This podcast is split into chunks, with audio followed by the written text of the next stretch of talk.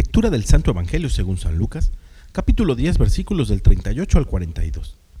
En aquel tiempo Jesús entró en un poblado y una mujer llamada Marta lo recibió en su casa.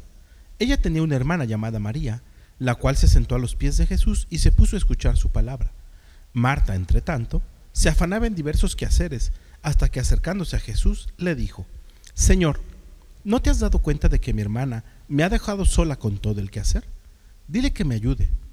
El Señor respondió, Marta, Marta, muchas cosas te preocupan y te inquietan, siendo así que una sola es necesaria.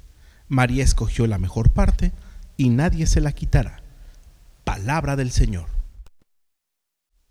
El día de hoy celebramos en la iglesia la fiesta de los santos Marta, María y Lázaro, hermanos entre ellos y muy buenos amigos de Jesús. Por eso hoy volvemos a escuchar este Evangelio del evangelista San Lucas, en el que encontramos, como ya hemos visto en otra ocasión, que por encima de todas las cosas debemos de buscar el reino de Dios y todo lo demás se nos dará por añadidura.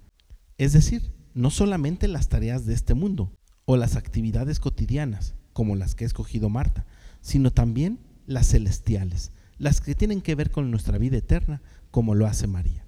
Y nuestra vida tiene que ser una vida que sepa combinarlas. Pero el Evangelio del día de hoy también nos invita y nos hace soñar con una familia de santos. Imagina por un momento que en tu casa tus hermanos, tus papás, tus hijos y tú mismo alcanzan la santidad como lo hicieron Lázaro y sus hermanas. Y para ello, igual que ellos tres, debemos de tener en cuenta la amistad con Jesús. El que es amigo frecuenta a sus amigos, platica con ellos, le expone sus problemas y busca ayuda en él. Cuando tú y yo logramos ser amigos de Jesús, y logramos combinar, como en el Evangelio del día de hoy, las actividades terrenales con las actividades celestiales, alcanzamos la santidad a la que todos estamos llamados. Pidámosle al Espíritu Santo esta gracia de saber ser amigos de Jesús. Que tengas un gran día y que Dios te bendiga.